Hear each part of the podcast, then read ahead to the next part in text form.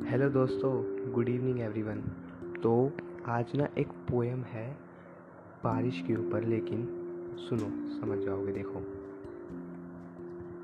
कुछ बारिशें याद बन जाती है, वो बूंदे एक ख्वाब बन जाती है, फिर वो यादें बहुत सताती है, लेकिन हर बार हमें खुश कर जाती है।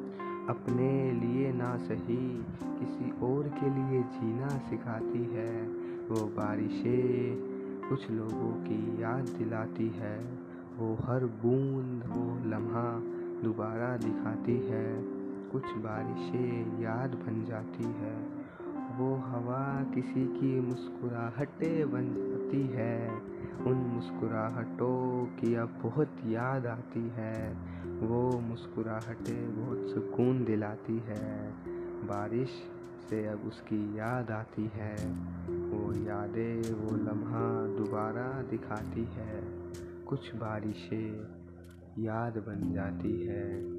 वो बूंदे और लम्हा दोबारा नज़रों के सामने दिखाती है।